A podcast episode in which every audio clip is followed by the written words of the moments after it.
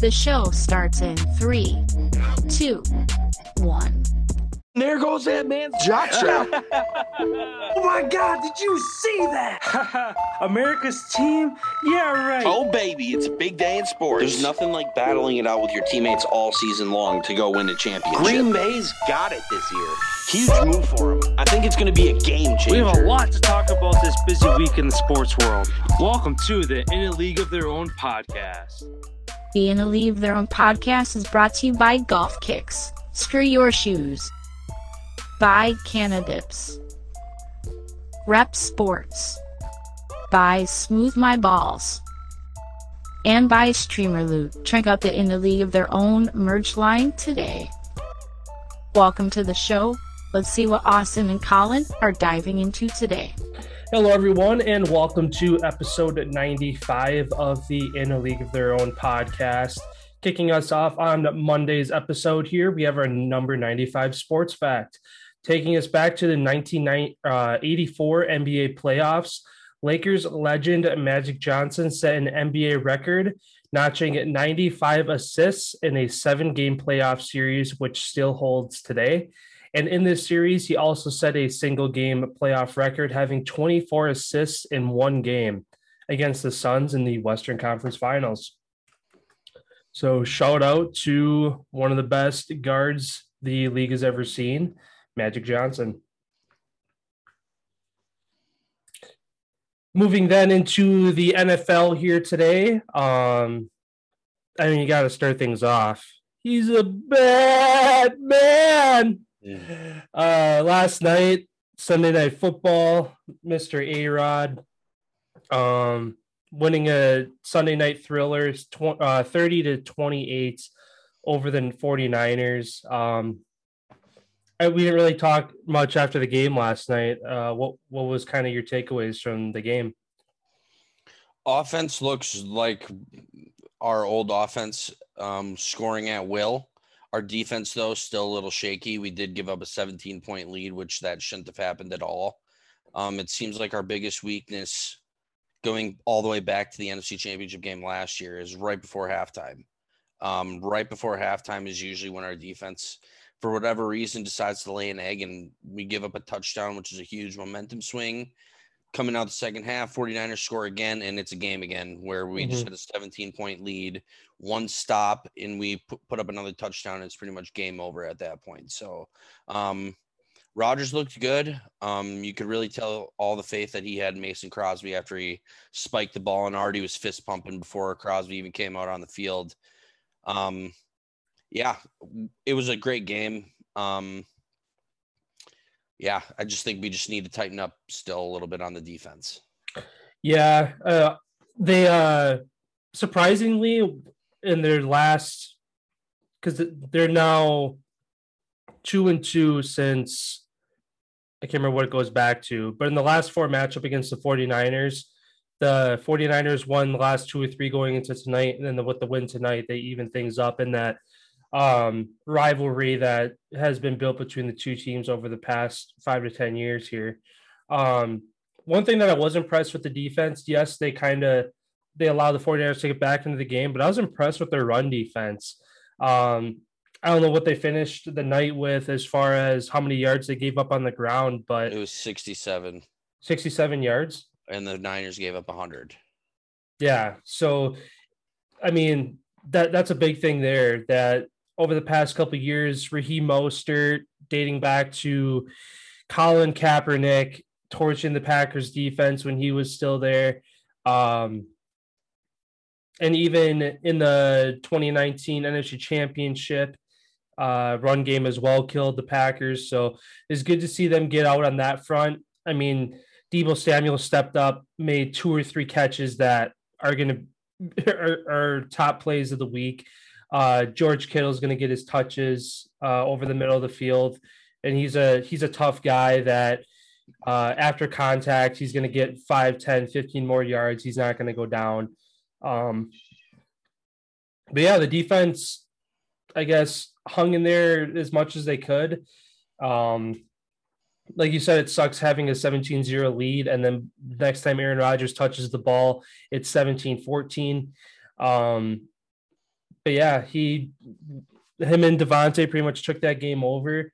Um, and on that last drive, um, if you're San Francisco, you put, you got to put two or three guys on Davante, but they, they got it done. thirty-seven seconds, too much for A-Rod. And now that's the third time in, since I think twenty fourteen that Pat, that Rodgers has led a game-winning drive in less than forty seconds. Um, there's the Motown Miracle back in those twenty fifteen or twenty sixteen in Detroit.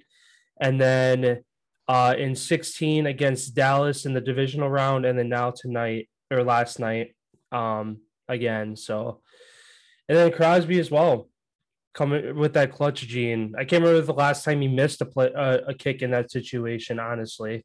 Um, I think when they actually, I, I think I do remember when they went on their two-year skid missing the playoffs, they Crosby missed a game-winning field goal against the Cardinals, and then McCarthy was fired the next day. I think was the last time, honestly, that um, Crosby missed a kick like that. So, yeah, it's huge to get, move to two and one. Uh, the rest of the N F C North still looking shaky. The Vikings did get a win yesterday, but they're only one and two now. And then um, obviously the Lions winless and the Bears one and two as well. So the Packers have a game lead over the rest of the division as they head back home um, to take on the Steelers uh, next week. So, yeah, huge win last night.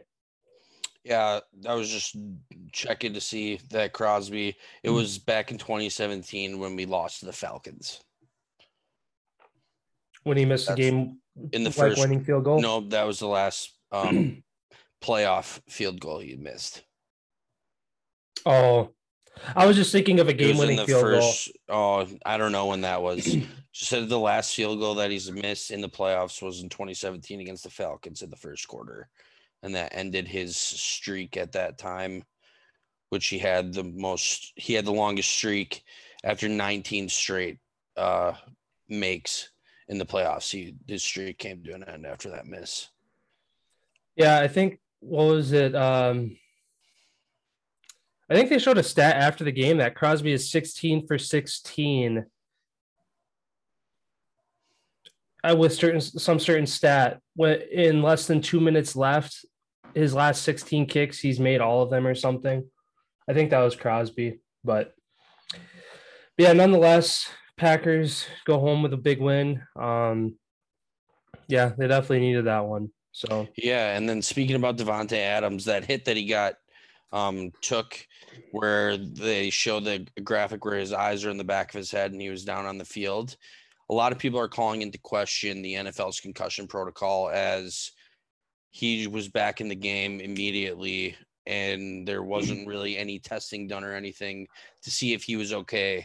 I mean, granted, it worked out for us being Packer fans or whatever that he did catch two balls on that game-winning drive, but like he went into the blue tent for two or three plays and came back out. So yeah, but how fast can you? That's nowhere near long enough to tell for a concussion. Well, they do a couple of things, probably just cognitive and like follow, like just that kind of stuff. And apparently he passed it. Yeah, because a lot of people are calling into question because now um, people are going to see if he's going to be playing this week because concussions can can show up a couple days after the fact or even thirty, however long after the fact. And that's why a lot of people are calling into question the N F L's concussion protocols, especially that wasn't the only play this weekend where somebody was hitting in the head and then they were right back out there playing. And it's like, I thought that that was an emphasis they were supposed to, you know, try to take care of, but it seems like we're back to the old N F L where they don't really give a shit. Yeah. Yeah. Like you said, it'll, it'll be interesting to see if he's misses any practices this week or if he's kind of taking things slow or whatever it might be. Um, yeah, that was interesting. Like you said, it played to our favor, obviously, to have him back in there. But, um, yeah, after being on the laying on the field for two minutes. Because he was, like, knocked out. He was yeah, knocked out. Yeah. I was surprised that freaking the um, N B C allowed the camera to, like, even zoom in on a guy like that. the angle that he had, that was like on the field, and he like perfectly between everybody's legs and was zoomed in right on his face as he was laying there. It's like, I don't think I've ever seen that before. It's like, usually it's from like up higher and you're just like, oh, the guy's down, but they showed like right into his face. And yeah, he, you could see he was just like, and it's like, all you could see was the white of his eyes. It's like, oh, it was, it was kind of scary to watch. Not gonna lie. Yeah, and looking at it, he only actually ended up missing one on-field snap before he was back. Yeah, because so, the, the the pack because they took a it was like a third down or something. I think play clock was running down. Uh, Rodgers took a timeout, and then he came back in on that next play. Um, yeah, that'll be interesting. Yeah, and it's unfortunate for the guy that hit him too, because. In it was like he he was like it was like his back in the back of his head is what hit him. It's like he got all the way turned around when he dove for the ball to where his back like ended hit the back of his helmet ended up like hitting him, and it's just he tried to avoid all you know obviously both players are going one hundred miles an hour, you can't avoid all head contact, but yeah, at least trying to turn around, because back in the day that would have been he would have been done because he would have been headhunted going going out for that. Yeah. Yeah, I mean, last night, too, is interesting, and kind of going off of week two with the refs just making so many questionable calls. Last night, it seemed like any contact that uh, a defensive player made with a receiver was getting called last night. They probably got the memo before the game from around the league, like, hey, nothing was called today. We fucked up. You guys got to, you know, let's see a little bit more calls. Yeah. But, I mean, it seemed like it was favoring the 49ers a lot. But both, in the end, both sides got bullshit calls called on them. So, I mean, in the end, it ended up working out for the Packers. Uh, one That one, Adrian Amos, would have got them off the field, got a tripping call, which I think it's, it's funny that that's even a, like, you're allowing guys – full-grown men to run at each other and tackle each other at twenty plus miles per hour, but a guy can't stick his leg out and trip somebody on yeah, defense. We, we had seven penalties for eighty-seven yards, and they had four for eighty-six. Yeah, which three of those were pass interference for like big chunks. For yeah, because I think out of that eighty-six, eighty-one of it was pass interference, and they had one either delay a game or false start. So yeah, it'd be like twenty-one and a quarter. Yards a penalty is what they were averaging. Yeah. Yeah, I mean, it, it seemed like at the end it was kind of a Packers versus the refs and 49ers at one point. But, um, yeah, they come out with the win either way. Um, yeah, moving on from Sunday night. Uh, some other news around the league here before we kind of dissect some of the games that happened yesterday. Following the Chiefs-Chargers game, uh, head coach Andy Reid was taken to the hospital to be treated for dehydration.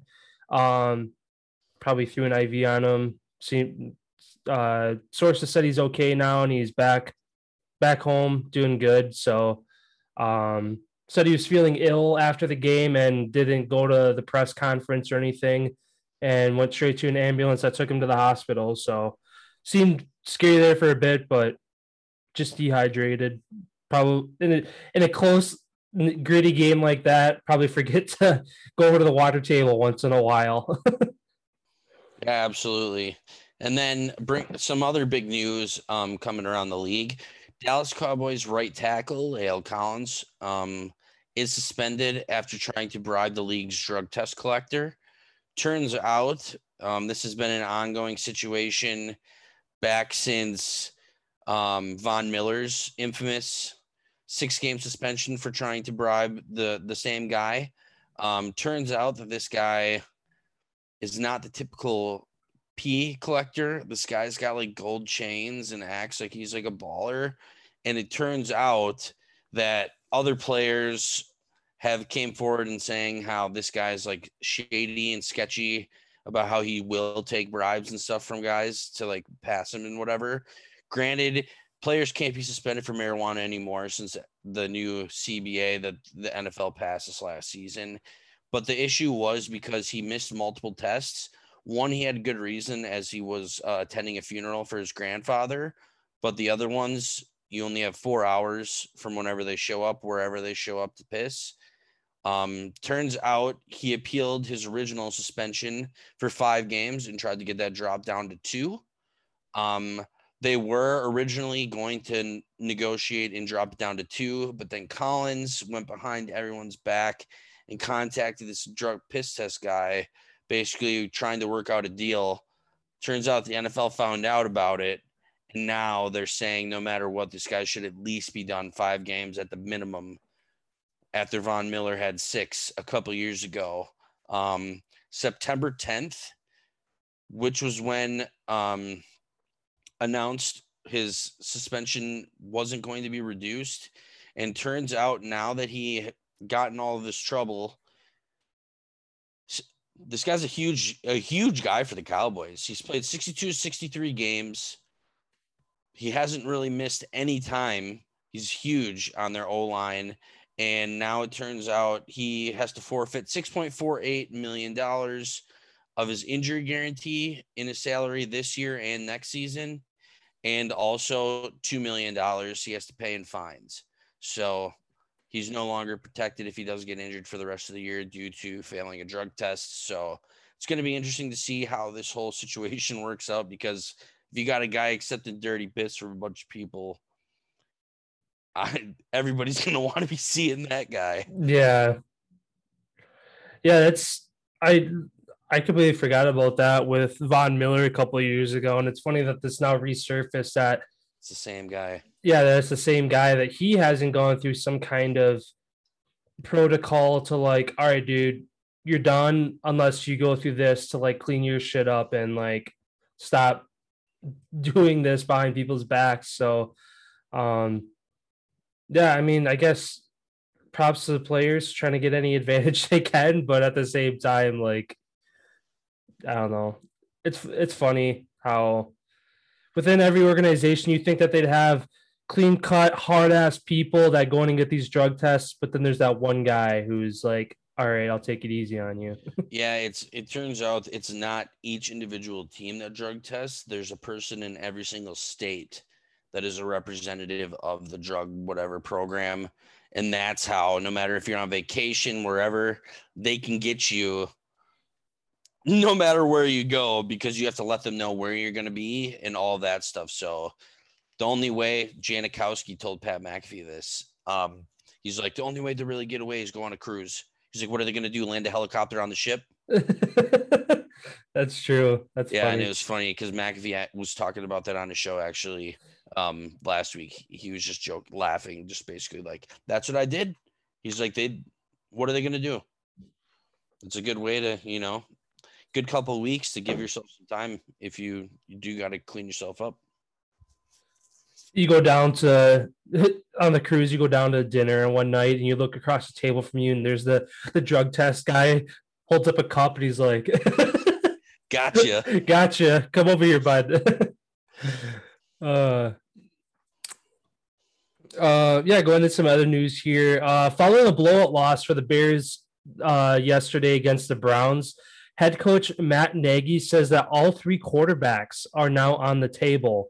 Um, Who do you think deserves a nod next week against the Lions? Nick Foles, Big Dick Nick. Give him a rip. Let him see what he can do. You've seen what Dalton is capable of, which is he can play some football still. Justin Fields, you still have no nobody has no clue what you're going to get from him yet.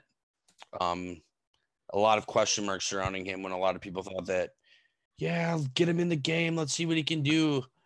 And no, he's not the guy who is N F L ready right now. Um, and Nick Foles, guy who just won a Super Bowl, and then he hit the bench. So let's see if he's still got what it takes to carry a team, because that's what he's known for, is stepping in and just filling those holes.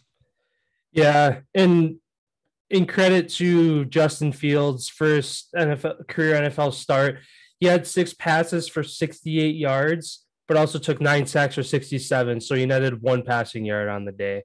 So um, kind of watching him again, he you could tell he's a rookie quarterback, not going through his progressions, um, not doing his checks pre-snap to pick up uh, pick up blitzes and stuff. But at the same time, his offensive line didn't help him, um, letting him get sacked nine times. And in that game, Myles Garrett setting a franchise record, four and a half sacks in one game. So um, a couple weeks after Ch- uh, Chandler Jones had a five-sack game, Myles Garrett pretty much matches him with a four and a half sack game. Yeah, and the Bears only having forty-seven total yards on offense. Um, you ain't going to win any games getting that. No. And then as well, speaking of Myles Garrett, he actually was uh, trolling the the Bears in his post-game press conference when he was asked, like, how easy was it out there today, whatever. And he's just like, obviously it's not easy playing in the N F L, but he goes, it was very confusing how we were getting to him all day long and they weren't adjusting any pressures, any protections, nothing. He's like, all we had a field day. Everybody had a field day all day today. He's like, in the N F L, that's surprising that their coaching staff or Fields didn't change anything. They basically let him get hit all game long. Mm-hmm. And it always makes you wonder, too, if the Bear – I mean, Matt Nagy is already one of the coaches on the hot seat going into this year. Makes you wonder, against the Lions next week, you had Andy Dal- Andy Dalton in there who who – honestly, is probably the better of the three so far, it looks like. Is he going to be back one hundred percent with his bone bruise? Yeah, that's that's a big question. And then you got Justin Fields, who's supposed to be one of the best quarterbacks out of this previous draft class. If he plays, that's an L. Mm-hmm. And then Foles, you don't, Super Bowl M V P, previously won a Super Bowl. But, like, you have all these guys at your disposal, and if you go against the Lions next week, who – are essentially one or two plays away from being a two and one team, almost getting wins against the 49ers and yesterday against the Ravens. Um, the, the Lions are oh and three, which makes them look bad on paper, but they're not a bad team this year. So I don't know. Matt Nagy, he's more and more on the hot seat uh, as these weeks go on here for the Bears. Um, yeah. Yeah. Also, speaking of hot seats, Urban Meyer. Um, you go and you look at that Jags Cardinals game yesterday. The Jacksonville Jaguars were up thirteen to seven, and then they were up nineteen to seven before the storm broke. Um, you have a one hundred nine yard kickoff return for a touchdown, which ties an N F L record. You have a lot of momentum. I mean, how do you let this game get away? And real question is, Trevor Lawrence, looking at his stats again, two picks. I mean, I forgot what they were saying on television yesterday, but you go back, there's three, he's the third quarterback now in N F L history to start his first three games and have two or more picks in every single game. One was, uh, I think it was Elway. I think it was Elway. And then the other one was, um, Fuck. They're both Hall of Fame quarterbacks. Yes, they're both Hall of Fame quarterbacks. I forgot who the other one was. I want to say Aikman, but I don't think it was Aikman. It was somebody else, I want to say. But, yeah. I don't know. I mean, I guess if you're Lawrence, that gives you some hope as to, oh, these guys had a rough start to their career too, but at the same time, I feel like both – I feel like Elway – I mean, back then he had a really good defense to bail him out. The Jags obviously don't have that. It was Troy Aikman and Peyton Manning, excuse me. Oh, so it was Aikman. Okay. Yep, Aikman and Peyton Manning. Yeah, I mean, the Cardinals two and oh coming in. You have a chance to beat them. Like, those are wins you need to turn your franchise around, and – yeah, they're up nineteen to seven and they lose thirty-one to nineteen. So they allow, what is that, twenty-four unanswered points. And in that division, if they would have gotten a win, they would have been in second place tied with the Texans, who don't have a quarterback right now. So they're looking for second place in the division.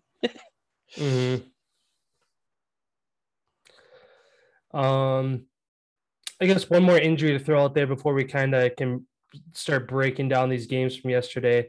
Uh, Giants linebacker and former Packer Blake Martinez out for the rest of the year with a torn A C L.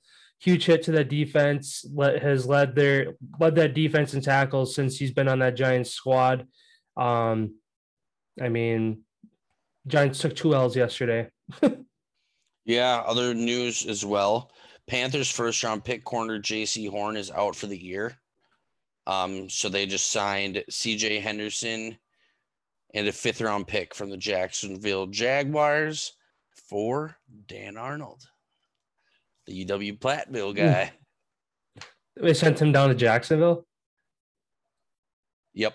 He's now on the Jacksonville Jaguars, so he should be the number one guy down there. Yeah, I mean, on Thursday night, he looked he looked good. He had a couple good catches, um, and obviously the Jags, I don't even know who the tight end is now. I mean, they had Tebow, who isn't even worth mentioning because he got he got caught in pre in uh, training camp, but um, yeah. Oh, James White as well. Um, his status is still up in the air after he was carted off with a hip injury. They're still not sure. The team still hasn't updated um, anything on what's going on with him. But that'd be a huge loss to that New England offense if he's out for an extended period of time as Mac Jones continues to have his rookie struggles. And granted, it's not even mostly him that's screwing up. It's the one hundred eighty million dollars that Bill Belichick just spent this whole offseason. All those guys are getting penalties, dropping balls, fumbling. Yeah. Like, it's not even Mac Jones. You really can't say it's on him. No. Yeah, you, when, when you have a rookie quarterback, you have to have the other ten guys in that offense rally around him and help him out when he's struggling and they're all not playing very good football. Yeah, and I guess two more things that we forgot to mention. Colts guard Quentin Nelson, after he comes back, he exited the game with an ankle injury. Um, he needed more time, obviously, to rehab and get better. And then a big loss for the Tennessee Titans. A J Brown goes out with a hamstring in that game versus the Colts too. So um, those are huge losses for those guys and those teams. It's going to be interesting to see what happens, especially looking at this. I guess we can wait to, to talk about that once we break down the games. Yeah. But I mean, if that's, the Titans losing a big guy, the Colts losing a big guy, who are the top two teams in the A F C South. The Texans I mean. are kind of keeping that, pace. The Jags. The Jaguars uh, right there. They're, they're a couple wins from potentially being right at the top. Yeah. Which would be insane if the Jacksonville Jaguars ended up winning the A F C South. Yeah. I mean, nobody would saw that coming. Whatever the odds, whatever the odds, whatever the odds would have been on that pre uh preseason, somebody's gonna make a ton of money off of that. Yeah. Um, yeah, I guess kind of breaking down some of our game or games from yesterday. Um, circling back to the Chargers Chiefs game, uh, one of the early games. Chargers go into Kansas City and get a big dub, thirty to twenty-four. Uh, Mahomes struggled again two weeks in a row, throwing two picks. Um, the no look throw. Uh, starting to kind of bite him in the ass. That first that first in, interception, uh, threw it a touch high for his receiver, and then Asante Samuel, uh, the rookie, got his second pick on the year. I was going to say that wide receiver did get his hands on the ball, though. Granted, it was a little high, but instead of him standing flat-footed and putting his arms up, he could have jumped and made that easy catch. Granted, that no throw part of it, he probably wasn't even fucking expecting the ball to be coming to him. So yeah. That's where that miscommunication was. He should have had it, but you can't really blame him if he didn't know the ball was coming. Mm-hmm. And plus, that's like look re, looking at that play, the closest defender is five plus yards away. Mahomes can set his feet, turn, look at him. Hey, the ball's coming your way. Easy completion. You're in the red zone. Or he so. even could have put it in his left hand and pitched it. Mm-hmm. You know, he, or his underthrow, whatever the fuck he could have, he could have got him the ball. Yeah. But nonetheless, um, that Chargers defense got four turno- turnovers on the, on the day. Those two interceptions and two fumbles, one by Edwards-Helaire and the other by Tyreek Hill. Um, in a game that they were really outmatched offensively. Ch- Chiefs beat them for total yards, but um, yeah, Chargers were resilient. Again, the Chiefs are one of those teams that can put up twenty-one, twenty-eight points in a quarter in a blink, um, which they did kind of make headway coming back. They put up, what was it, Yeah, fourteen, fourteen points coming out of halftime in the third quarter was their biggest quarter. So, um, yeah, nonetheless, the Chiefs, bottom of the A F C West right now. uh, so, yeah, that's interesting. Yeah, the Chargers, that's why I picked them. I'm, they're one play away from all from being three and oh as well. Um, yeah, Chiefs, they have tough sledding this year in the A F C. Um, it's not going to be easy like they may have thought.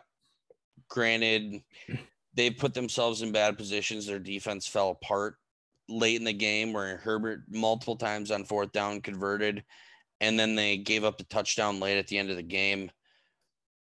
Props to the Chargers for staying aggressive too, not settling to take a field goal, scoring a touchdown, and daring Mahomes to try to lead lead a rush down the field, knowing that your defense has been on them all game long. You, they knew that they were going to stop them, basically. So shout out to the Chargers, and yeah, they're going to be a wrecking. They're good, they're a crew. They are they're a team that's got a top top offense and top defense. Um, yeah, I think they're going to have a lot of my picks going forward. Yeah, I really like the Chargers going to that game as well. The, I really only gave the Chiefs an edge just for being at home. Had the game been in L A, I would have picked the Chargers all day. And now going into whenever the Chiefs do come to L A, that that should give the Chargers that much more juice to, hey, we went and beat them in Kansas City. We got to beat them at home. To, for any team in that A F C West to be able to sweep the Chargers on the year or the, the Chiefs on the year, um, you're putting yourselves in, in a really good spot. And they don't play them until week, because there's eighteen now, correct? eighteen weeks, yeah. eighteen, seventeen. Week fifteen. So the Chiefs got a lot of time to, to settle down, find out who they are, and get going. So um, this could be another shootout the next time these two, two teams meet. Mm-hmm. And even in the A- AFC West as well, the, the Chargers aren't the only team the Chiefs have to worry about. The Broncos are three and oh, given that the three teams they have beat are combined oh and nine. So we'll have to wait until they play a winning team to figure out what they're made out of. But then the Raiders uh, as well, they stay undefeated yesterday. That's going to be another team in that A F C West that the Chiefs are going to have to uh, prepare for. Um, I guess moving on here, uh, we'll move past the, char- the Cardinals, Jags, and Bears-Browns games since we kind of already talked about those. Uh, going into one of the early games yesterday, uh, Bills, Washington. Um, another another outing for Josh Allen, four T Ds on the day, forty-three twenty-one final there. Um, Should have six. Should have had six touchdowns. Yeah. Um, who was it? Uh, Emmanuel Sanders had today two two touchdowns. Um Really shared the wealth between a, a lot of guys yesterday. Uh, yep. the, Beasley ninety-eight, Sanders ninety-four, Diggs sixty-two. Tight ends were getting forty-nine, thirty-one, and twenty-three. So, yeah, spreading the ball around. Trubisky, we got the game. Um, yeah, how how do how do you think it feels to be Mitch Trubisky at this point? I mean, one one completion for one yard. Um, and I mean, your team's two and one. Yeah. And you're seeing the Bears in distress. Yeah, it's got to be good for him. Again, kind of a similar situation as to how Jared Goff has talked about moving from L A to Detroit. It's nice to be in a place where you're wanted. Uh, seems like Trubisky is kind of – his whole personality has changed since he went to Buffalo. He seems happier. He's, he's ha- I mean, you're on a winning squad for one, so that helps to kind of boost your confidence too. But um, yeah, the Bills are really that lone team in the A F C East right now as – Everybody else is kind of everybody else is kind of struggling right now. And then I guess a quick point on Washington football team. Um, that offense again, uh, T- Taylor Heinicke. I mean, he's doing what he can. That they couldn't get the run game going yesterday. I don't even know if they got over one hundred. Yeah, not, not even one hundred yards. It looks like um, seventy-eight yards on the ground for Washington yesterday. Um, yeah, and the. I don't know. They, they just every time they had the ball, it didn't look look like they were getting anything going. Given that they uh, did score two touchdowns in the second quarter to kind of make it close, to make it uh, twenty-seven fourteen going into halftime. Um, but then they come on, lay a goose egg in the third quarter. Um, yeah, it's just, it's tough for them. But again, Washington being in that N F C East, pending what the, the Cowboys are going to do tonight, um, they're, they're right there with it. Well, Cowboys yeah. and Eagles. So, yeah. Um, obviously when your run game's not going, you're, it's going to be tough to get a win. And then when your passing game isn't going either, um, that Bills defense is pretty good, especially in their secondary. Um, yeah, it tough game for Washington. I, I don't think the, the I don't even really think they expected to win. Obviously, you know, you can go out there and try, but at the end of the day, playing against the Bills at Buffalo against Josh Allen, their defense is really good. You got Heinicke, who's you know who's your quarterback. Off of this is his second week now with the team again after off season. I don't think this is, I don't think that, that if anything, this was a learning experience for Heinicke and the whole team, the whole Washington football team, as they are pretty young. Um, tighten up that defense. And like you said, see what the Eagles and the Cowboys do tonight. Uh, moving over into a, an A F C South uh, matchup yesterday, Titans, uh, after starting oh and one, uh, went on the road in Seattle last week to get the win and come home and get things done against the Colts twenty-five sixteen. And the Colts are now tied with the Jags at the bottom of the N F C South as they move to oh and three, as Mister Two Sprains couldn't get it done yesterday. Um He struggled, didn't get over two hundred yards passing, the ground game as well, couldn't get over one hundred yards. Um, and Derrick Henry, one hundred thirteen-yard day, day to be expected. Uh, really, this game should have been a th- three- or four-possession game. Tannehill, two picks, kind of kept the Colts in the game there for a while. Um, but in the end, they hand the ball off to, to Derrick Henry, play that time of possession. Um, Titans had the ball for almost ten minutes more. Uh, yeah, not a whole lot to say about the game, except for Titans did what they were expected to do with Henry, and the Colts are still trying to figure out if Carson Wentz is going to be it for him, especially with his injuries. That kind of hinders them as well. I'm surprised that they only gave Jonathan Taylor ten carries and then their other running back six carries. They only gave sixteen runs the whole entire game out of – out of fifty-seven plays. So they're tr- putting the ball too much in Two Sprain's hands. Um, and he, I, I honestly, I picked the Titans to win this one, but there was a point in this game where I was like, if the Colts just run the ball down their throats, kill all the time, Tennessee's going to have, Tannehill's going to have to pull out something out of his ass if they want to win the game.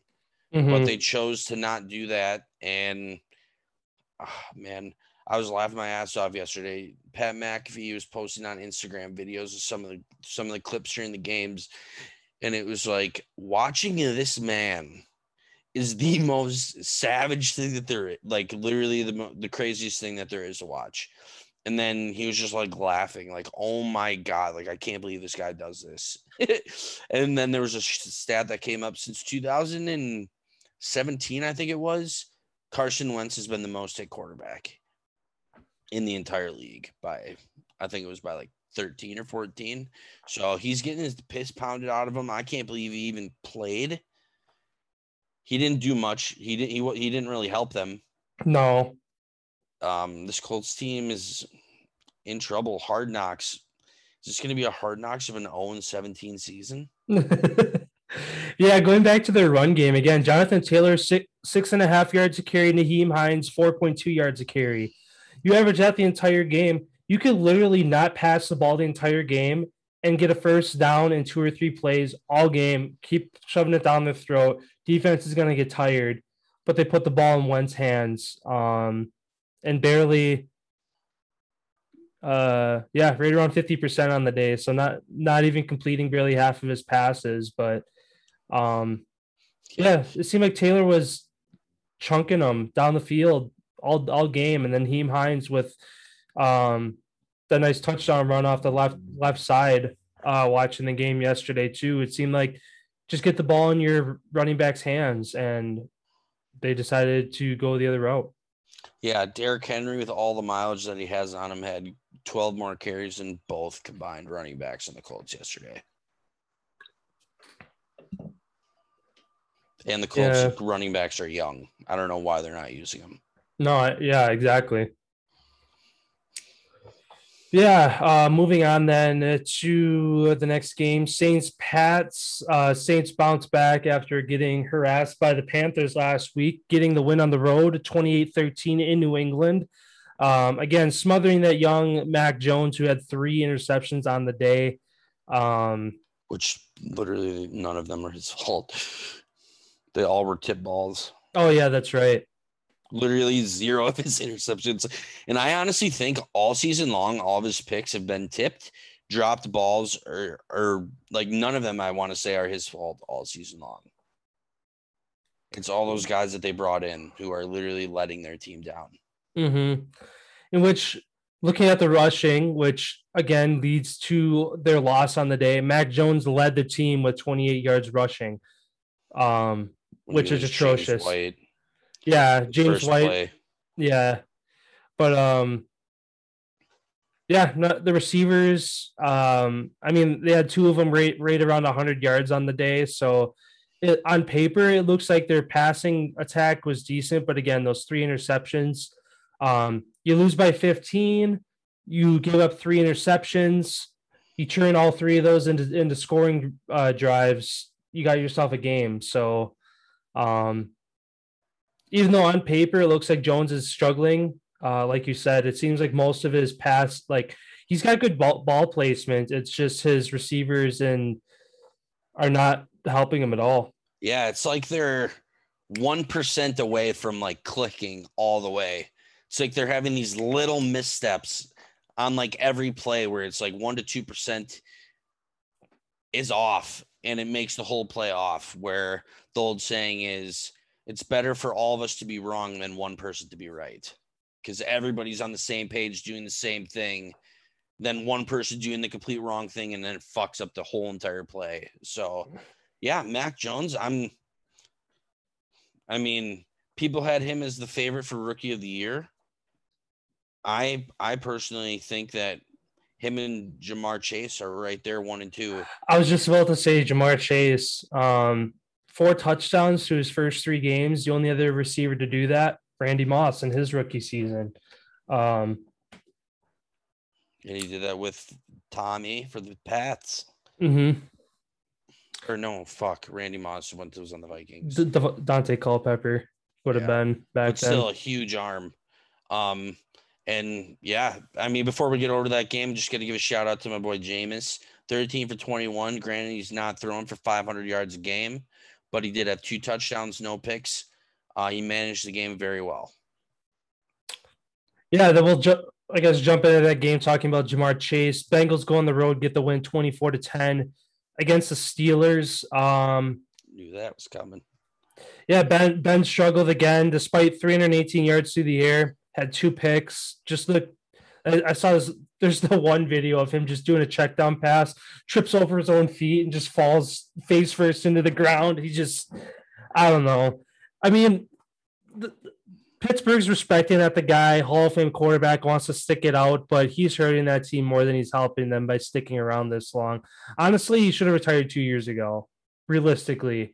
Like he, he's going to be a Hall of Fame quarterback no matter what, but you put yourself on a higher pedestal if you retire two years ago versus kind of what he's done over the past two years. Um, in this game, uh, Juju Smith-Schuster left the game early, and then at the end, Chase Claypool went out with an injury, so their two really top um, receivers was yesterday Najee Harris, fourteen catches, one hundred two yards, um, had one hundred forty-two yards total uh, of offense. So, um, yeah, they only ran the ball fourteen times yesterday.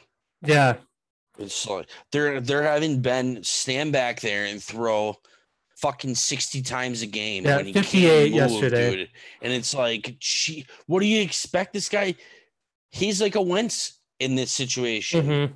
Like, he's getting the fucking shit beat out of him.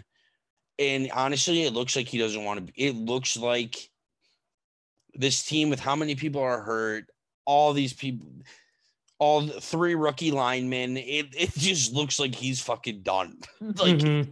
it, I don't, I don't know. Um, Preseason, it looked like, again, the Bengals are going to struggle, but I'm, I'm saying if Pittsburgh has a four or five win season, they're going to be at the bottom of the A F C North. I think the Bengals got a chance to at least not take last in this division this year. Um, yeah, they, they have a chance. I don't think Pittsburgh's going to be that bad. Obviously, they're going to be way better when they get their nine starters all back on defense. That's huge that they're out. Um, and who knows how much Roethlisberger's pecs, you know, affected him. Are we going to see him sit out a game and let Dwayne Haskins take over and see what he's got? I mean, they have no apparent heir backup quarterback in this position because all their money is on Ben to get him mm-hmm. through one more season. So, I mean, they beat the Bills week one, so Ben can clearly win a game, take the hits, make plays. I feel like your defense, when you're not able to be on the field and when you're down, you kind of have to throw the ball. And they didn't have the luxury at all, really, to run to run the ball, seeming as they only had fourteen carries. You're down fourteen zero to start the game. Mm-hmm. Um, you got to throw the ball. You know what I mean? Yeah. So he did what he could. I feel like he's just – that offense looks discombobulated, and then when you have all those guys out on defense, you really don't have a chance against a team in Joe Burrow that is capable of sc- almost scoring every time that they go down the field. They're becoming really efficient. Yeah, and look at kind of at the, the stats on the game. I mean, if you literally went off team stats, you would think that the Steelers won this game by a landslide. three hundred forty-two yards of total offense versus two sixty-eight.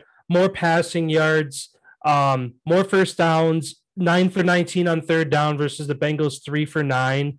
Uh, seventy-seven total plays versus the Bengals, forty-two. Punted one last time. Um, eleven more minutes of time of possession. You'd look at that and think, oh, the Steelers ran away with this? No, they only put up ten points on offense. That they just they couldn't complete drives. Um, again, Ben's two picks. You turn around and put turn those two into touchdowns. You have a, you have a tied game. So, um, but yeah, again, but I feel like the Steelers gotta move on. Mason Rudolph or Dwayne Haskins are kind of you gotta see what they're made of, because as soon as Big Ben's gone, he's already making losing your team football games. You're gonna take a step down from that even more if you don't get the right guy in there under center. Um, once he's gone, because if Big if Big Ben does any ju- does any justice to that team, he he leaves after this year. He has to. Yeah, these next four games are going to be true tests of some pretty solid defense. Packers, Broncos, Seahawks, Browns are the next four teams that they play, all of which are playing pretty good football right now. I'd I'd say the biggest question mark out of all those teams is the Seahawks at this point. Um, Packers defense, you don't know what you're going to get, but our secondary is pretty good. So him throwing the ball a lot is chances for more interceptions. Um, but is our run defense going to be able to do what we did against San Francisco? Granted, San Francisco had two of their running backs that weren't even able to play as well. So mm-hmm. it seems like the last few times we did play the 49ers, they were a little bit more banged up than we were in some of the positions that really do matter. Granted, we, a win's a win, so we're going to take it, but that is a question mark yet again for how well we did do with shutting down the run games. They really only had one guy to feed all game long, who's probably pretty fucking tired. Yeah. Um, moving on then, um, again, kind of a, one of the more boring games, uh, the oh and two versus oh and two team. Uh, Falcons go on the road to New York, get their first win in the year, seventeen fourteen. Um, A game that was seven to six going into halftime. Uh, ceremony. Yeah. Um, Giants didn't get e- Eli a win on Eli Day. Uh, Daniel Jones, I mean, despite not having a touchdown on the day, didn't throw an interception either, so he, he was okay. Uh, Barkley has got to step up. Only fifty-one yards on sixteen carries. Um, he did have a touchdown. Yeah, he did. Yeah, had one touchdown. Um, yeah, the Falcons. It was it was a resilient game for the Falcons. Matty Ice stepped up, got his two touchdowns on the day. Um, it's another game where you look at the stats and you'd think the Giants won. Mm-hmm. Especially with um, uh, what was I looking at? Oh, where'd it go? I can't find it. I was looking at a certain stat that I was like, oh, the Giants should have won this game.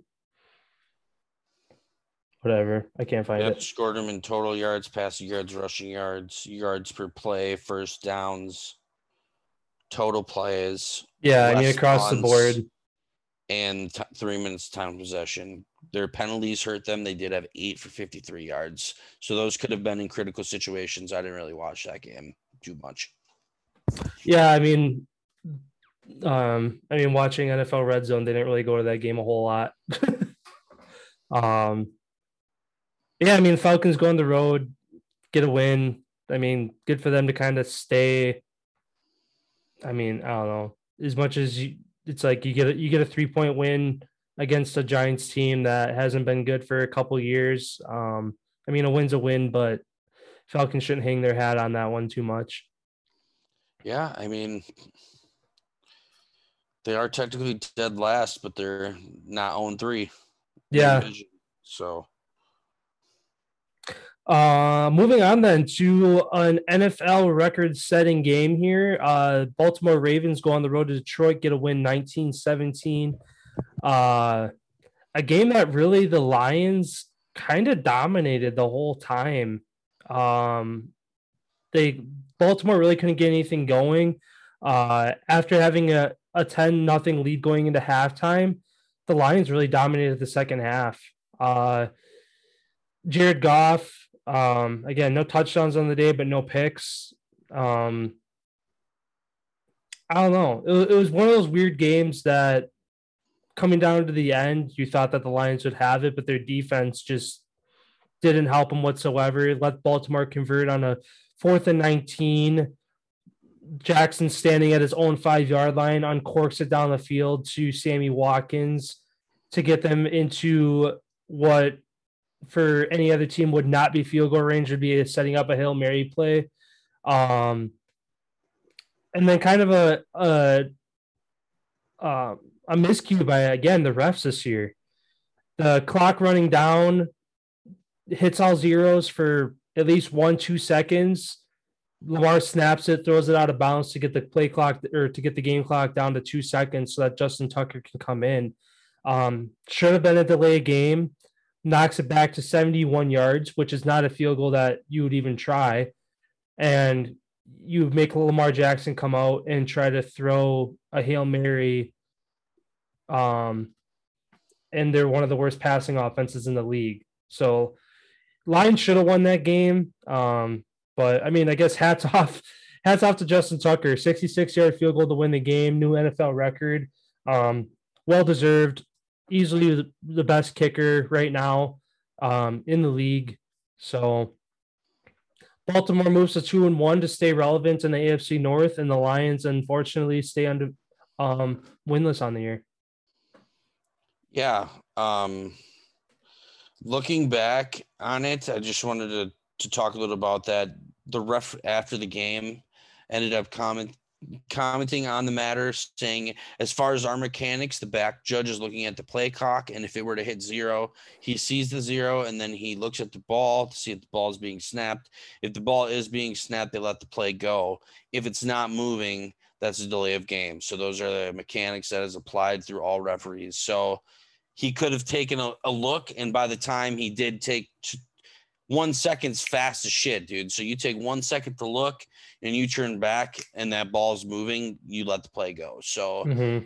They said if it were obviously the ball not moving at all, or if it was like significant, somebody would have buzzed in and they immediately would have blown the play dead. Flag would have came out and it would have been reset. So um, there is a little bit of leeway, I guess, when it does come to delay of game. And that's, I mean, I I think that's should be okay. You're double checking that what you're seeing is the same as how it's supposed to be. So mm-hmm. I guess that's just a fail safe that allows human a chance for error. You know, we yeah. are, you know, they're human. Yeah, which, I mean, that happens a handful of times every single game where the clock hits zero and maybe a, a tenth or two seconds go by, ball snaps. But, like, I don't know, this this was an instance where it's like one thousand one, one thousand two ball snaps to where it seemed, it seemed like the longest, like, uh, time between zeros on the clock, which that makes sense if, like, the ref looks away, there's two seconds on the clock, hits zero, looks back, the clock has been at zero for half a second, then takes a second to look at the ball, the ball's starting to move, that's a second or two that go by to where, I mean, that that's probably exactly what happened. Is it's just a matter of he looked at the clock, play clock when it was at zero, but it was at zero for a second by the time he looked at it, so. Yeah, it says that there's a one point six second leeway before there's some sort of buzz that comes down. But they added, they preferred, they said that the what would, the that which is a great idea. The, the ref said, what would remove all uncertainty as far as keeping it exactly the same would be like the N B A. Once it hits zero, a loud buzzer goes through the whole arena and it's a delay of game penalty, not to where it's so. So many different things have to go on as far as checking the clock, looking to see if the ball's moving, and then calling it as far as mm-hmm. it hits zero. Bah, you don't even have to worry about checking if the ball's moving or not. Yeah, because that's a play, too, again, converting on a fourth and nineteen. Everybody's running up. The chains are trying to move. They're trying – like, all that's going on at one time. That's just one extra component for the refs to worry about where, like you said, if they did it to similar like an N B A thing to where – the refs can focus on, is the ball in the right spot? Is the chain crew up? Is everybody, is the defense on the right side of the ball? Is the offense in a legal formation? Like, these are all things that go through the ref's head. On top of that, oh, is a play clock at zero? Like, I just go back to think, though, how many times would be changed? How many games would be changed due to that loud buzzer? Because there's so many snaps I can just count back in my head of Rodgers taking the snap right as it's zero, literally zero. Taking the snap where it would be eh, delay of game penalty and the play wouldn't have even happened. Mm-hmm. So I don't know. I, I mean, I, I, I would, I would hate for a computer like to be a loud buzz. I would hate that to, to be in the stadium and then hear that. And then the ball gets snapped and then everybody's like, what the fuck's going on? You know, where I feel like it'd have to be something that the refs can hear, not the whole stadium. 'Cause that would be obnoxious.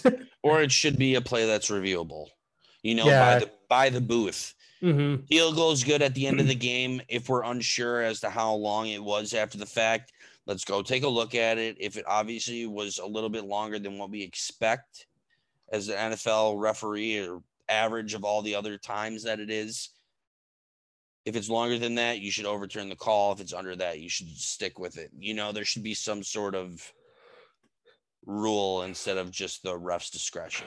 Yeah. Well, and going into this year too, the proposal that the the Ravens suggested to the N F L of having a ref upstairs to, if there's a blatant call on like a holding or on the back end, like last night, the that uh, blow to the head on Davante Adams, the the back judge was just in a bad spot to where he's supposed to be downfield watching that happen ahead of him.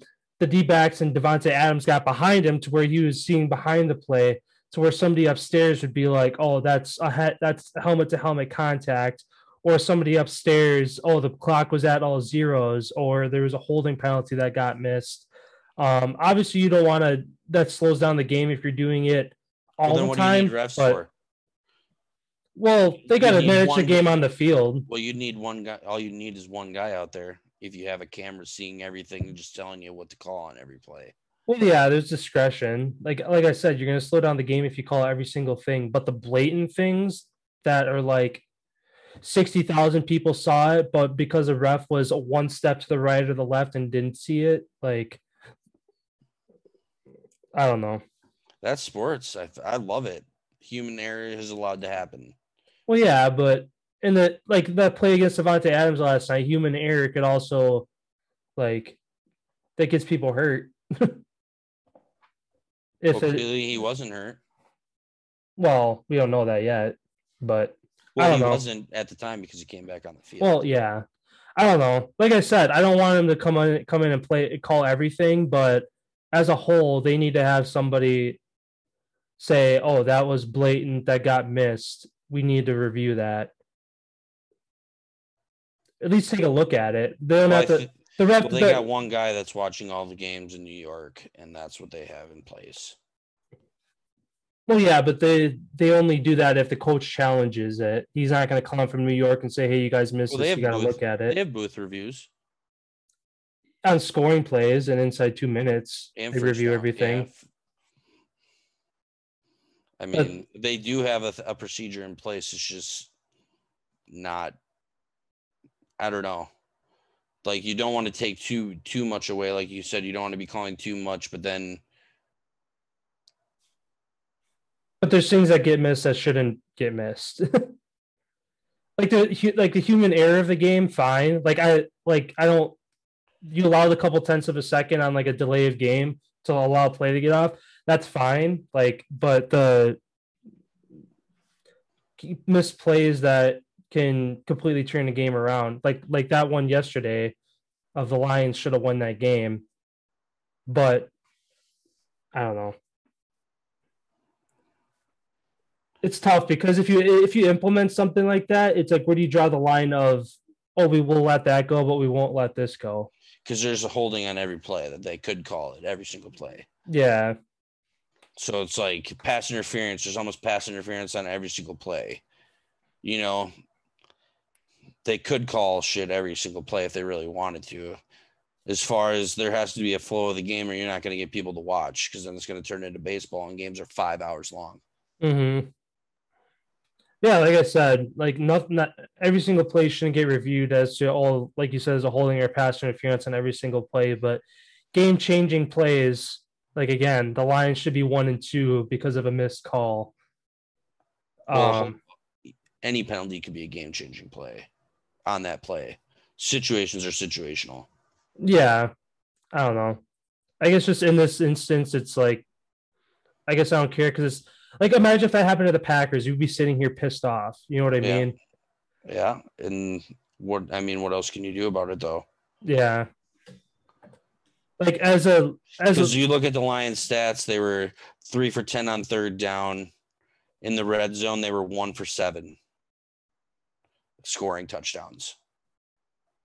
So, they left points – you know, they left a lot of points out there where one more field goal and they would have won. Yeah. Or their defense makes one more stop, they would have won that fourth and nineteen. How do you how do you let them convert that? Mm-hmm. You know, like it shouldn't have gotten to that point. You know what I mean? But it did. Heat of the moment, shit fucking going on, people yelling, screaming. I don't know. That's sports. Yeah. Uh, let's see here. Moving on. Uh, Broncos again moved to three and zero on the year. Shut out the Jets, twenty six to nothing. Zach Wilson, another two picks on the day. Kind of a boring game to watch, honestly. Um, yeah, no touchdowns for Teddy Two Gloves. Yeah, I don't know. Like like you said, they lead. They're the top of the A F C West right now, but take it with a grain of salt because the the teams that they beat are zero and nine on the year. So their defense is up to par. It's their offense that's the question mark. Mm-hmm. And then just like for the Panthers as well, being three and oh, their defense is pretty freaking good. Their offense is the question mark when you play a good team, because the Saints, they wasn't even the Saints team that they played. No. Um, moving on to the only overtime game yesterday, uh, the Raiders stay perfect on the year with a thirty-one twenty-eight win. Uh, to kick a field goal through to, in the um, to end overtime, uh, Jacoby Brissett stood in. Did I mean honestly played, played good. Better than you've seen Tua play recently in some games. Um, Mike Gesicki had a day, ten catches for eighty-six yards. He was kind of um, him and Brissett were really the only two keeping that offense going. Um, on the other side, uh, with um, Josh Jacobs out, Peyton Barber steps in, twenty-three carries for one hundred eleven yards on the day. Young man had himself a day. Uh, and that Raiders that Raiders defense steps up when when they need to. Derek Carr can drive drive them down and get a touchdown in a, a handful of plays at any given moment. Um, I mean, yeah, hats off to the Dolphins. Again, converting on a long, what was it, fourth and sixteen or something to get to keep the game alive. It was yeah, some... Dolphins went three for four on fourth down. Yeah, which, I mean, yeah, again, hats. Raiders defense, the Raiders got lucky, I want to say. I'm just going to say that. They had eight penalties for one hundred four yards.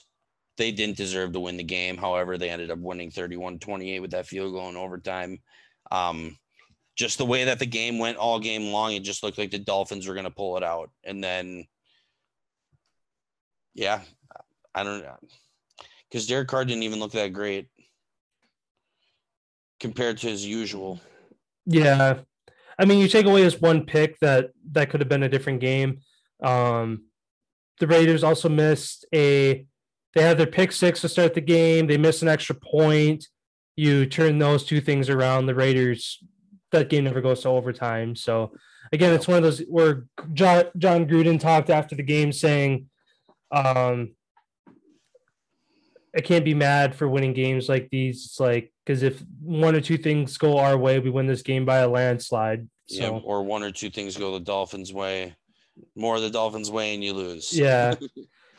But, I mean, when you're the Dolphins, too, on the road, you're up fourteen nothing. With a backup quarterback, you can't like you can't lose those games. Yeah, but they did con- extend their streak, twenty-five straight games with a turnover. Yeah, yeah, that's the the longest, longest streak, active streak in the N F L right now. Um, moving on to our afternoon games here. Um, another one of them. Uh, really the game of the week. Uh, Bucks on the road in L A. Uh, Tom Brady again, four hundred, four hundred plus yards through the air. Uh, it's his his first loss of his career, where he went four hundred plus yards, zero interceptions, and lost the game um, in his career. So uh, their defense kind of struggled. Again, their back end was banged up. Their Without, um, if they had A B, they win. He had no deep threat all game long. Yeah, it was a lot of lot of checkdowns. Um, that's all it was all game. Mm-hmm. Uh, r- rushing the ball. Who was it? Um, or not run it. Uh, Giovanni Bernard in the pass game was kind of had had Tom's lone touchdown on the day. uh, nine for fifty-one. Yeah. Uh, but hats off to Stafford, three hundred forty-three yards, four touchdowns.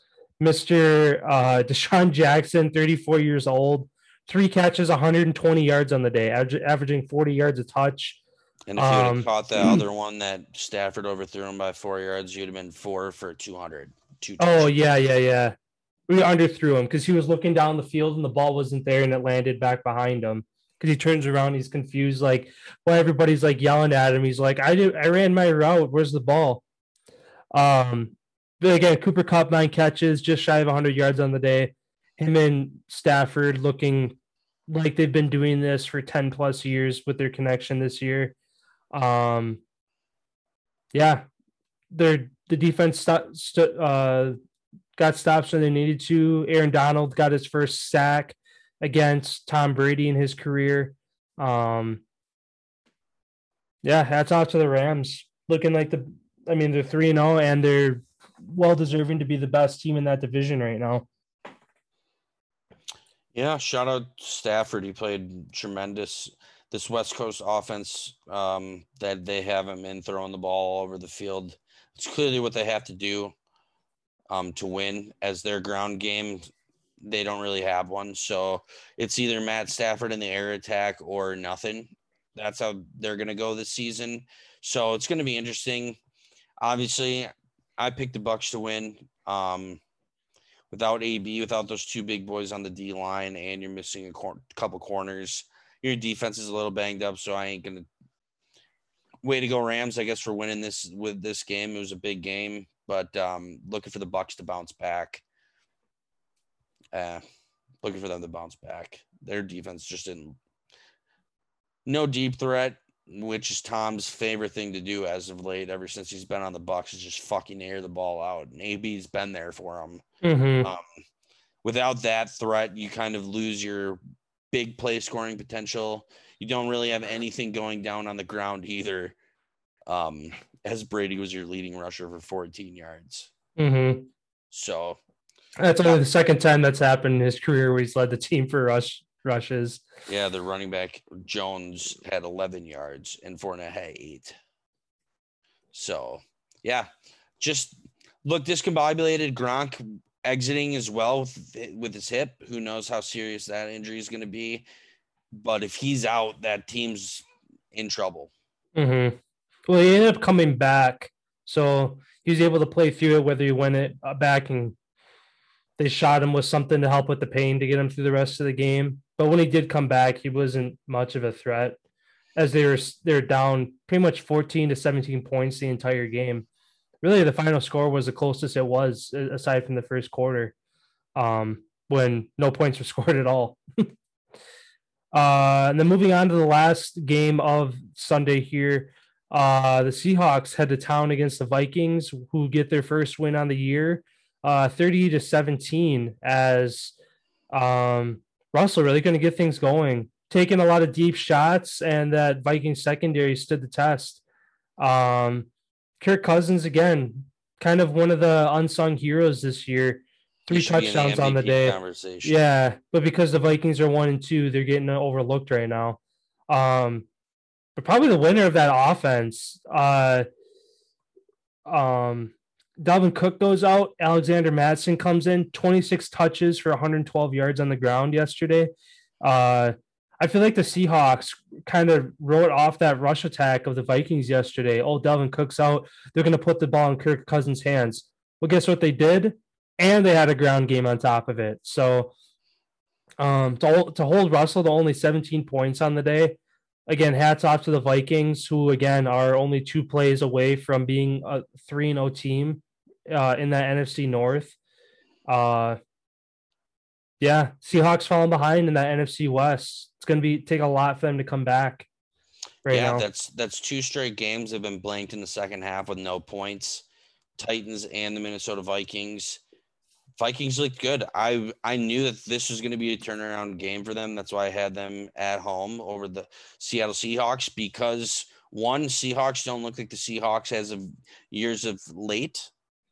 Um, their defense is iffy. Russell's iffy. Um, whatever that whatever is going on over in Seattle, I think they just need to clean it up a little bit on offense. And man, when you're getting three hundred yards thrown on you, what can you really do? I mean, Kirk picked them apart. He he played a phenomenal game, probably one of the greatest games of his career.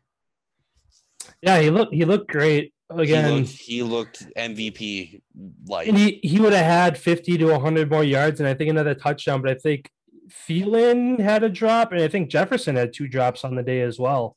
Um, which is uncharacteristic of both of those guys, but nonetheless, yeah, Vikings get the win uh, at home, which they really needed. Falling to oh and three at this point of the year, uh, again, really tough to come back from. And then the last game tonight, Eagles at Cowboys. Um, Who do you got? Uh, what do I got here? Um, Yeah, Eagles on the road, again, who have been kind of, uh, I guess, taking the league by surprise this year. I mean, I had them written off as being one of the worst teams in the league this year. Uh, Jalen Hurts is looking decent, but, um, I mean, Cowboys at Jerry's World. I think they get the win tonight. Dallas wins thirty-four twenty-one uh, is the final I got. Dak's going to have another four hundred plus game day. CeeDee Lamb, probably two touchdowns. I'm going Eagles, thirty-one twenty-four. Sounds good. Uh, yeah. Mike McCarthy's going to fucking get smacked in the mouth, and he's going to be on the hot seat. Sounds good, then. Wrapping up our N F L for the day, then. Uh, moving over to the N B A here. Um, only point I have to mention is that Kyrie Irving misses his team uh, media day due to his vaccination status. Still not being vaccinated on that team. Uh, the N B A as a whole said that they are not requiring a vaccination among players. But given that Kyrie Irving playing for the Brooklyn Nets in the city of New York, any indoor arenas, you have to be vaccinated. Um, and kind of a hot take I watched this morning, uh, Stephen A. Smith basically t- saying that the uh, Nets should dish him out. You're going to ha- have a guy like that miss half of your home games. Um, again, with a big question mark on the team, if they can stay healthy, obviously they could be one of the best teams historically. Um, but when you have Kyrie Irving missing half of your home games, I mean, if you bank on him being a road warrior and winning you games on the road, maybe you keep him, but it's tough if he decides not to get vaccinated. Yeah, no one knows if he's vaccinated or not vaccinated, as he just refused to show proof saying that's his private information. Which, I mean, any person has the right to do that. Um, he wants to keep all of – I watched an interview with him um, participating with the team media day from home on Zoom uh, with fans and whatever. And somebody asked him the question if he is vaccinated, and he said, it's private information. I'm not going to discuss that with you. I have no idea who you are. And then another question was – are you going to be with the team this season playing at home? And he said, why? W-? Basically, he said, why the fuck wouldn't I get the vaccine if that's ultimately what it's going to cost to be there playing home games at the end of the day? Ultimately, he's got to do his job. So yeah. at, at this point, who knows if he is vaccinated or not? He could be vaccinated and just didn't want to show proof proof of it because you, why, why do you have to? You shouldn't have to do that to get and to be anywhere in the United States, um, as that's a pushback on, on you know on the vaccines. So um, it's going to be interesting to see. I don't I don't see him missing any time, and if he does, no big deal. That team's looking pretty good. As I saw a video of James Harden the other day breaking out some new moves that he's got in store for this season. Some of those are pretty nasty. Um, and then my, I guess I have two little bits of news here. D-Book is missing the start of training camp due to health protocols. Obviously, COVID is being called into question. No one really knows what's going on. Is I've seen him playing video games on Twitch the last couple of days, like twenty-four seven. So I wonder if he is sick. Um, and Andrew Wiggins is denied his request for a religious exemption from COVID nineteen vaccine. As I don't know how they can deny somebody that when he's saying that he's religious. Like, I don't understand. Yeah. I don't understand all that, the the walk the line bullshit type of deal that all that stuff is. I mean, a common citizen would be granted that. Like, if you're, if your employer, like if you work for some corporation and you're like, they want you to be vaccinated. Oh, I don't, I'm not going to get the vaccination for this reason. Like, they'd have and to grant have to that. Say, right, and you don't have to say anything further than that. Yeah, they'd have to grant it. So how come he, as an N B A player, can't get it? Especially know. in the league where they said, we're not going to require. But again, it is San, San Francisco. It's a city ordinance that they or city mandate that they're forcing. So uh, same in New York, because the, their reports came out for the G M yesterday or two days ago that New York Knicks team is one hundred percent fully vaccinated. So.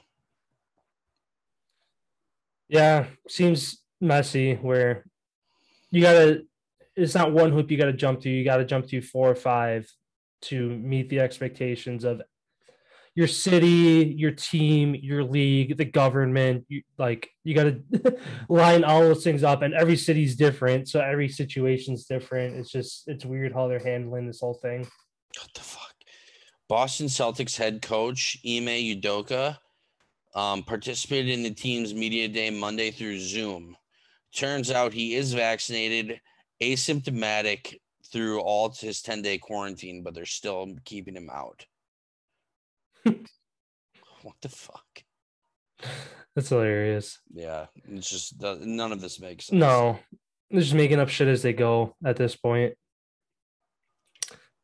Uh, yeah, then moving on to the M L B here for a couple things. The Brewers complete the weekend sweep over the Mets and lock up the N L Central uh, with six games left to play. They have an off day game or an off day today, and then have a three-game series against the Cardinals, uh, who keep their hot streak going, sweeping the Cubs over the weekend and moving to a franchise best sixteen-game win streak. Yeah, over fucking drama-filled ending. Did you see any of that from yesterday's game? Yeah, how the Cardinals ended up winning. I'm a, I I don't remember. They ended up missing. They called an dude. So they called an infield fly, supposedly, and Cardinals literally Cardinals thought they had a game-ending double play, but there's no force out when they call infield fly, so they can't get the double play. So they ended up. Ortega thought he was out and the game was over, so he walked off the base and got tagged for the double play, and that's how the game ended. Oh, yeah, I didn't see that. Yeah, it was a fucking – it was a huge thing because they're supposed to call it out loud, that infield live, and nobody did. And then yeah, usually – double play, and they ended up losing. Yeah, usually the the um – the ump by second base, usually I think like that's the call. Like they wave their hand in the air like this is like signaling an infield fly rule. And yeah, they they put both hands up. Whichever one is closest, first, second, or third base, whichever umpire is closest is supposed to both hands up in the air and call infield fly. So that everybody knows once his hands go up in the air that it's infield fly. But yeah, it never happened. And it ended up the Cardinals winning and continuing on their streak. And then lastly here, uh, the Yankees sweep the Red Sox and move into the number one wild card spot um, in the A L. So the Yankees, again, kind of a roller coaster of a year, started super behind, got in a hot streak, went cold, went hot.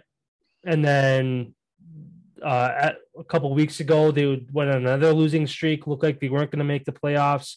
And then as of late, again, they kind of ramp things up. So, again, it's going to been a really up-and-down year for the Yankees. I uh, guess it's going to be a matter if they can keep this hot streak going or if they're going to go cold here, start of the playoffs. But, uh, yeah, that's all I got. Um, again, playoff baseball just a couple weeks away. Still kind of w- uh, wide open on the A L side uh, for really the wild card spots. On the N L side, things are pretty much pretty much locked up. Again, a team could win all their games and the team ahead of them could lose all their games. So there's that possibility. But as things currently stand, I'm pulling it up here. Yeah, in the N L wild card, Dodgers had again still have that thirteen-game lead for the number one spot, and the the Saint Louis Cardinals have a five and a half game lead over the Reds for the second spot. And again, with six to nine games to go, anywhere in there for all these teams that uh, for games that they have left. Essentially, the Cardinals, if they win one or two more games, they can lock up that second spot. But then on the A L side, it's still again wide open as. There's six teams, five teams within three games of each other, from the New York Yankees at the top uh, down to Oakland, who's behind three games, and then Seattle, Toronto, and Boston in between there as well. So um, going to be interesting coming down the stretch to see who claims those last spots. That's all I got for the M L B. Sounds good. Then let's take it over to the ice. Um, some of the most bizarre, one of the most bizarre things I've ever heard. Andre Deskinen is facing disciplinary action from the Ukrainian Hockey League after making a racist gesture toward an opponent. Toward opponent, um, this guy ended up scoring a goal, and he ended up making a racist gesture toward American-born defenseman Jalen Smerek, who is black. Um, the guy. acted like he was unpeeling a banana and eating it, quote unquote, and making noises at the guy. Um, league came out and said that this is unacceptable. Racism has no place in the game of hockey, especially over here in this thing. The dude came out and said that he's not racist. He just let the his emotions get to him. He was super excited when he scored a goal, but still, that makes no sense. That would drive you to do that. Um, straight to that type of person. So I'm expecting, I don't know, for him to maybe be suspended for the rest of the season, if not just barred from playing, um, as that there's no place in any sports uh, for that type of action. Uh, Samaric, the twenty-four-year-old who it happened to, is a Detroit native, and he is formerly a member of the Coyotes organization. This is his first season playing overseas. So, um, yeah, I guess shout out to the Ukrainian Hockey League for clamping down on this and taking taking action right away and not doing, you know, instead of sweeping it underneath the rug. Seattle Kraken opened their preseason with a five three win over the Vancouver Canucks. Um, they looked, I guess you could say, pretty good. Um, the arena was fucking packed. I mean, What what more can you want from from your team in its opening game to end up winning? A, granted, it is the preseason. Half the teams don't even play the real guys, but a win's a win. Um, it's a good start for the fan base. You know, at least the fans gets the fans excited for what could potentially be an inaugural season, and they're looking to do what Vegas did. Um, going over really quick some of the preseason scores that happened over past twenty-four hours. Sharks beat the Knights, Kraken beat the Canucks, Ducks beat the Sharks, Islanders over the Rangers, Senators over the Jets in O T, Oilers over the Flames.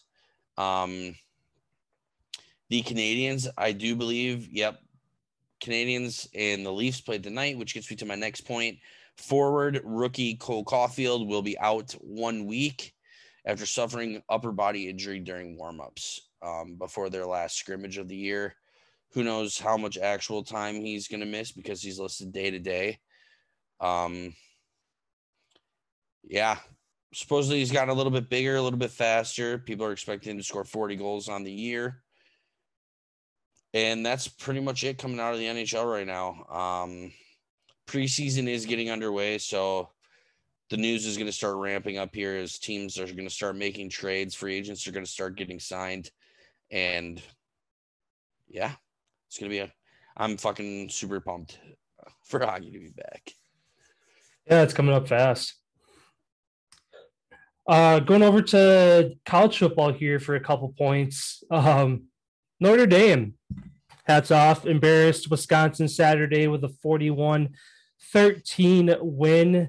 Um, game was thirteen to ten in the fourth quarter, and Notre Dame would put up thirty-one unanswered uh, to move on to four and oh for the year.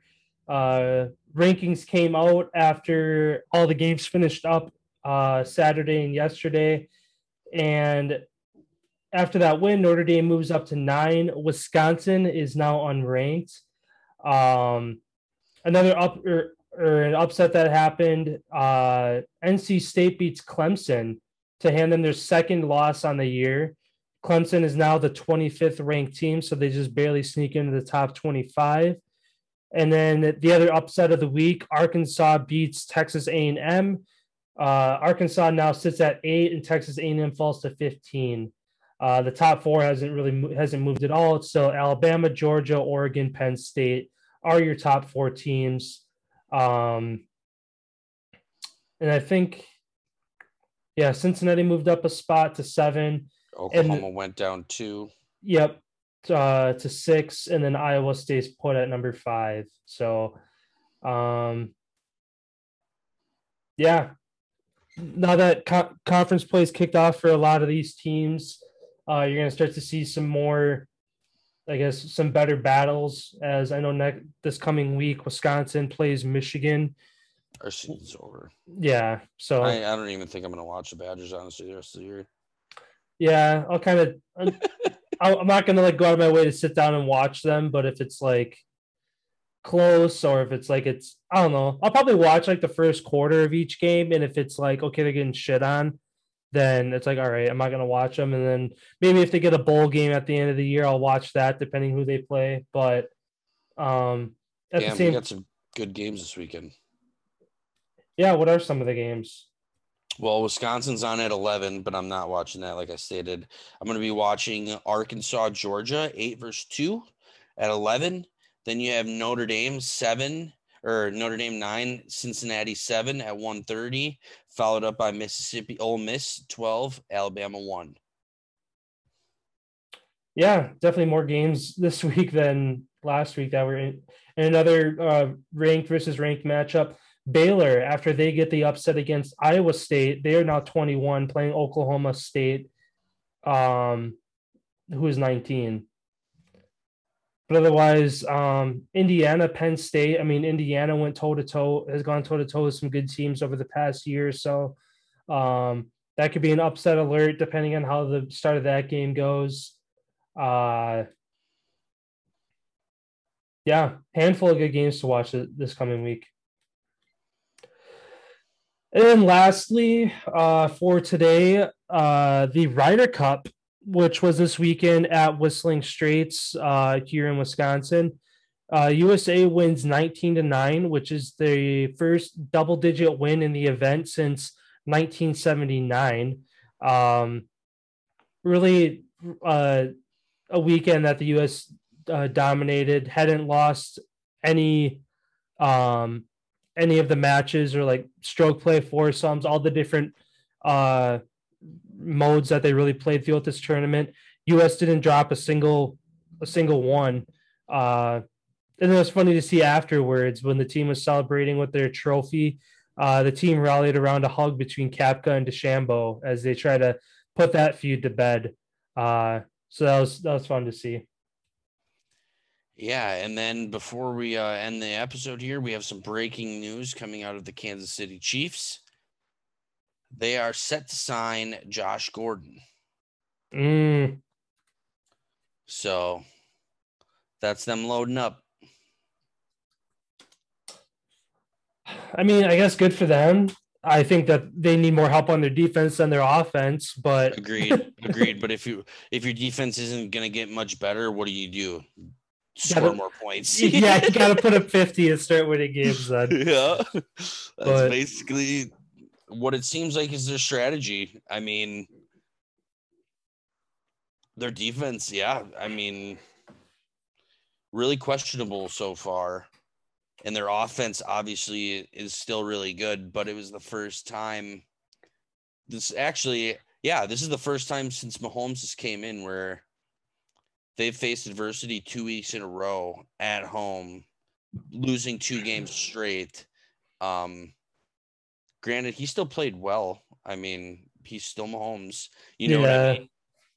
It's so, it's so sad for how good he started his career when he has twenty-five for twenty-nine, three touchdowns in the pick, four hundred yards. That's a bad day for him. Mm-hmm. And, you know, like that's sad that people have to really critique him. Way more difficult than I feel like every other quarterback in the league. Same with Lamar. It's like those two quarterbacks have mo- the most people talking the most shit about them all the time. Well, yeah, once you win an M V P, you're you're marked. Held on this pedestal. You're marked. I mean, look at Rodgers too, reigning M V P. Shit's a bad week one. People are still talking about it. Like, yeah, that'll be talked about all season long. Yeah, like after winning last night, I'm pretty sure they asked like. Like he was asked about it again in the press conference afterwards. It's like, and he has the same response. Week one was an anomaly. We moved, we've moved past it. It's like, I don't know. Again, it's the media just expecting him to say something different to get a rise out of him. But again, one of the most level-headed guys in the league. Good luck trying to get him to slip up, but.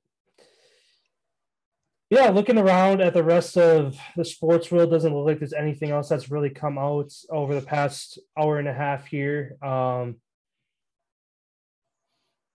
Broncos yeah. lose wideout K J Hamler for the season with the A C L tear as well.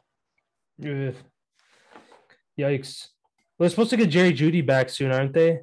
couple like I think he was out in a couple like, weeks. Yeah, I think they put him on the I R, so that's minimum three weeks. So I think he went on one, so he should be back week five, I believe. Yeah, uh, sounds good then. Sounds good. Well, thank you, everyone, for stopping by. Don't forget to like, follow, subscribe.